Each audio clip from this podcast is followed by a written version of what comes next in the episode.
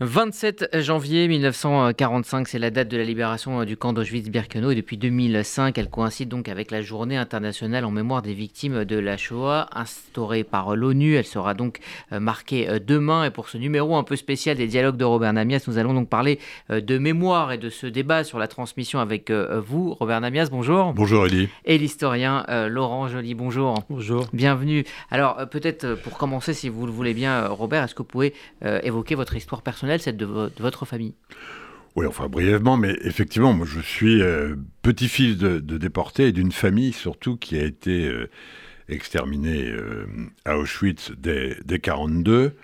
Petit-fils de déportés avec une nuance qui n'est qu'une nuance, mais qu'on ne connaît pas toujours, c'est qu'il y a eu à la fois des camps de déportation et des camps d'extermination. Et ce qu'on sait peu, on, connaît Beaune-la-Rolande, mais on en connaît peu d'autres, alors qu'il y en avait plusieurs dizaines en France. Il y a eu de très nombreux camps euh, de déportation ou de concentration, on peut les appeler comme on veut. En France, il n'y avait que le Struthof, qui était un véritable camp d'extermination. Et il y a eu plusieurs dizaines de milliers de juifs qui ont été internés dans ces camps, maltraités, pendant euh, trois ans, entre 42 et, 45, et libéré d'ailleurs en même temps que les autres, ou, quasiment. Et moi, pour ce qui concerne ma famille, il se trouve que euh, mon grand-père a été arrêté en 42, peu après la rafle du Veldiv, avec euh, toute sa famille, sauf mon père, qui ne vivait plus avec lui, qui était déjà marié, qui avait déjà un enfant. Et mon grand-père et l'ensemble de sa famille ont été incarcérés quelques jours et retenus quelques jours à Drancy, ensuite triés, parce que c'est bien le terme qui convient, et pour une raison qui n'a jamais été complètement euh, euh, vérifiée, apparemment c'est parce que mon grand-père avait épousé une protestante, il a échappé au train de la mort et à Auschwitz, et il a été déporté pendant ces camps euh, français pendant trois ans. À l'inverse, la totalité de ma famille, mon oncle donc, euh, qui avait 20 ans, frère de mon père, et euh, les frères et sœurs de mon grand-père, qui habitaient tous dans le, même immeuble, dans le 17e arrondissement, ont été euh, déportés et exécutés dès leur arrivée à Drancy. Alors la question que nous allons euh, nous euh, poser aujourd'hui, ah, c'est pardon, pardon, Auschwitz. Euh, la question que nous allons nous poser donc aujourd'hui avec vous, Robert, homme de médias, et, vous, Laurent Joly, historien, c'est celle de la transmission, de la meilleure manière de, transmettre, de l'utilité aussi. il y a cette idée que parler de la Shoah, comme nous le faisons ici sur RCJ et de manière régulière, et de le faire à l'occasion de cette journée de l'ONU aussi de, de Yom HaShoah, euh, c'est aussi euh, une manière de faire monter l'antisémitisme avec cet argument de dire euh, qu'on ne parle que de ce génocide.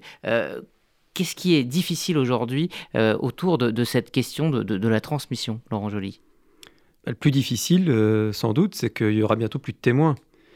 Et ça, on, commence à mesurer la perte irrémédiable que ça va être parce que euh, les témoins qui euh, sont encore actives, mets au féminin parce que je ne vois pratiquement plus que des femmes, Ginette Kolinka, euh, Esther Senot, Rachel Gédinac, sont, Rachel Gédinac, pas non déportée, mais fille, fille enfant caché.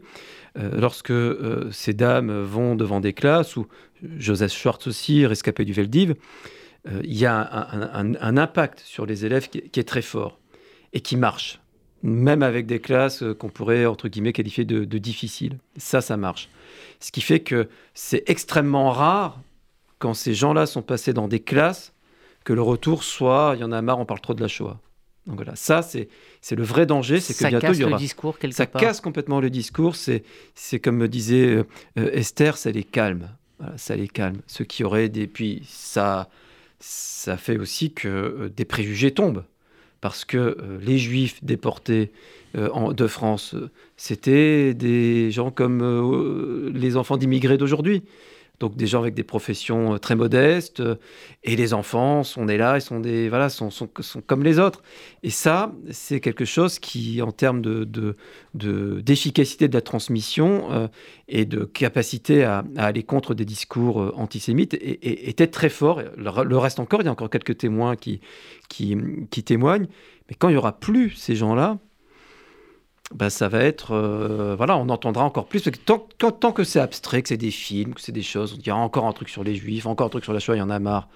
Mais tant qu'il y aura encore ces gens en chair et en os, voilà, il y aura, il y aura une plus de possibilités encore de résister contre ce discours. Alors il y a aussi l'image, euh, la fiction, le documentaire. On parlait hier euh, dans ce studio de la fiction à laquelle euh, vous avez participé, Laurent Joly, sur l'histoire d'Annette Zellman. Robert Namias, quand vous avez dirigé pendant plus de 20 ans la, direction, l'antenne de l'info de, TF1, il y avait donc des, reportages qui étaient consacrés à la Shoah. Est-ce que vous aviez une approche différente pour évoquer ce sujet? Oui, parce que euh, à partir des années 70-80, on a vraiment commencé à parler de la Shoah dans les médias. Il faut pas. Vous parliez des, témoins et des derniers qui allaient disparaître. Le problème, euh, c'est que euh, la plupart des enfants de ces témoins, c'est-à-dire moi, mon père, par exemple, ma famille, mais c'est le cas dans toutes les familles, tous les juifs le, le disent d'ailleurs, c'est qu'il y a eu une volonté de se taire il y a eu une recherche du silence pour se fondre dans la foule et surtout ne pas se faire remarquer en tant, que juif. Et toute une génération, la génération de, de l'après-guerre, mais jusque dans les années 60. Et moi, finalement, je n'ai découvert la Shoah et je n'ai découvert l'antisémitisme qu'à travers la parole de mon grand-père, qui était le seul de ma famille revenu des camps, mais pas du tout à travers celle de mes parents, qui, se sont toujours, au contraire, j'ai été élevé dans la religion protestante, et ils s'en sont cachés. Et il a fallu attendre les années 70-80 euh, pour que vraiment on, raconte l'histoire euh, de la Shoah et qu'on commence à se préoccuper à la commémorer euh, d'ailleurs. Et donc vous me parliez euh, de TF1. Il se trouve que à partir de ce moment-là, effectivement, nous avons fait un certain nombre de reportages. Alors peut-être que ma propre sensibilité a joué, mais pas seulement parce que, notamment à la, direction des programmes, on était très attentif à cela et on, TF1, par exemple, ça n'a l'air de rien, mais c'était encore dans les années 90-95 quelque chose de compliqué à diffuser à la télévision. Euh, TF1 a été, dès que ça lui a été possible, euh, la première à, à, diffuser la liste de Schindler à la télévision. Et honnêtement, euh, ensuite, il y a eu d'autres euh, films qui ont été euh, diffusés, notamment La Rafle, beaucoup plus récemment, qui est un, film assez réussi, facile d'accès, très pédagogique et très réussi sur la Rafle du Veldiv. Et c'est vrai que il faut bien reconnaître qu'en France, les médias, depuis une trentaine d'années, jouent plutôt leur rôle. Le problème, c'est celui que vous avez évoqué, c'est-à-dire que, au fond, le grand argument de ceux qui euh, préfère non pas complètement gommer la Shoah, mais estime qu'il faut, qu'il est inutile ou en tous les cas qu'il est contre-productif d'en parler aujourd'hui, c'est de dire effectivement plus on en parle, plus on excite les antisémites. Mais c'est profondément une attitude antisémite que de dire cela. Car la vérité, c'est que euh, la lutte contre l'antisémitisme, qui est quelque chose qui est sans doute le racisme le plus répandu dans le monde et le, si je dirais, le plus millénaire, double millénaire, euh, car effectivement, euh, à travers ce racisme anti-juif, c'est le racisme euh, de manière générale que l'on doit également combattre. C'est le refus de l'autre, c'est le refus de l'étranger. Donc, en se battant contre l'antisémitisme, on se bat en fait contre tous les racismes. Laurent Joly je suis totalement d'accord avec ce que vous venez de dire. Et, moi, c'est vraiment fondamentalement ma, position euh, à la fois d'historien et de, citoyen. Euh, c'est euh, travailler sur la Shoah, c'est travailler sur le mécanisme ordinaire, classique, de, mais qui entraîne dans ce contexte du nazisme et de la Seconde Guerre mondiale, quelque chose d'absolument unique. C'est le point le, plus haut.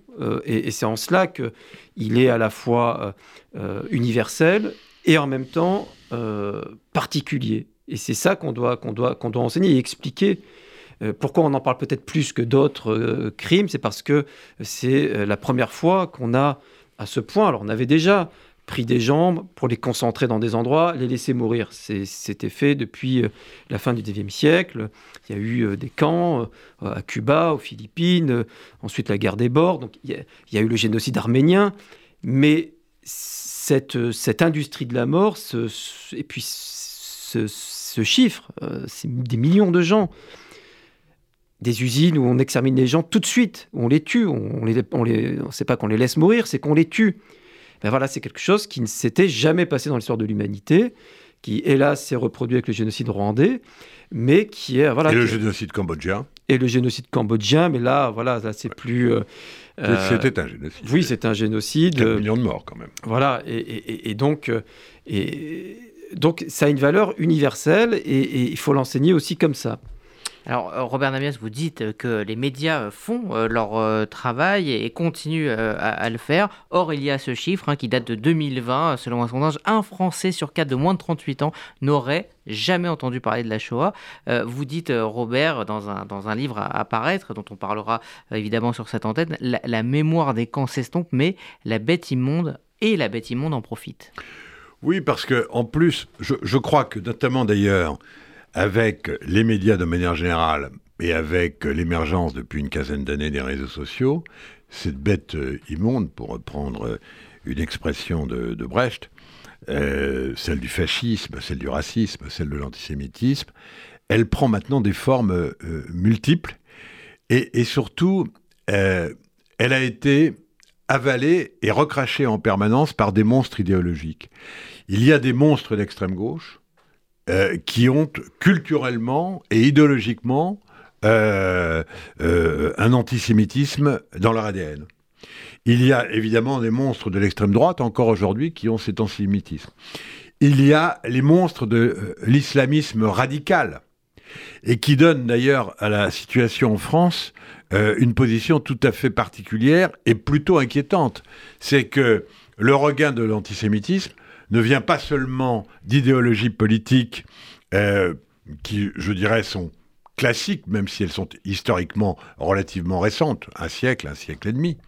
Mais il y a l'émergence, en France, il faut le dire, il faut oser le dire, de cet antisémitisme euh, islamiste euh, qui, quand même, a inondé un certain nombre de populations et qui est euh, quasiment euh, permanent, il faut le dire, dans certaines banlieues, etc.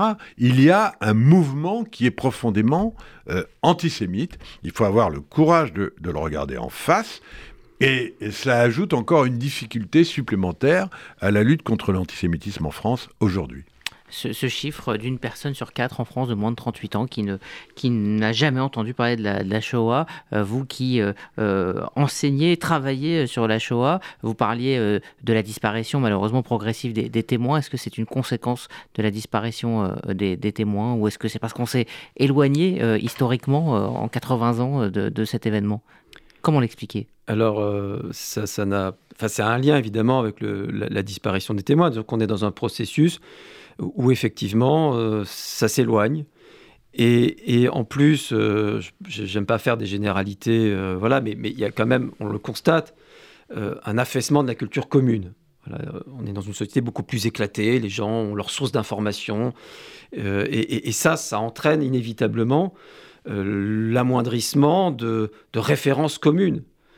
moi, quand j'étais à l'école, et c'était il, y a 30 ans, bon, ben, tout le monde savait, c'était savait, enfin, c'était inimaginable que euh, on ne sache pas euh, ce que c'était les camps. Euh, Vichy, ça faisait partie de, choses élémentaires. Là, effectivement, et ça, c'est inquiétant parce que euh, le, révisionnisme, le racisme, enfin, toutes les idéologies mortifères se nourrissent de l'ignorance. Donc quand l'ignorance progresse et qu'on peut le mesurer comme, comme ce chiffre que vous avez donné, bah c'est forcément inquiétant.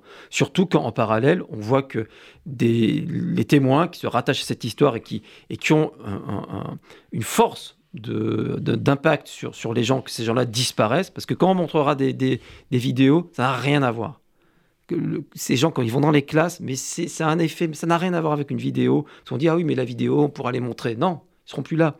Il y aura plus ce rapport physique. Et donc, moi, je suis relativement inquiet, effectivement, sur, euh, sur ce qui peut se produire. Robin Navas, pour conclure, est-ce que vous partagez cette inquiétude et est-ce que vous avez euh, des pistes euh, de, solutions devant ce qui nous paraît assez inévitable? Je crois que les solutions, c'est la transmission par la, par la parole.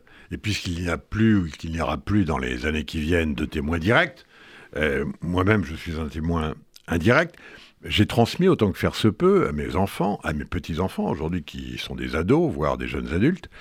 Et ça, ne peut se faire que, que comme ça. Et ça peut se faire aussi avec quand même un accompagnement à la fois des institutions et des politiques. De, manière générale, très souvent, on voit des, petits signes comme ça qui sont mauvais et qui donnent le sentiment qu'au fond, ce combat contre l'antisémitisme n'est pas fondamental, alors qu'il l'est. Merci Robert Namias, merci Laurent Joly pour euh, cet échange autour euh, de cette question de la mémoire et de euh, la transmission. Vous écoutez RCG Midi dans un instant vos chroniques.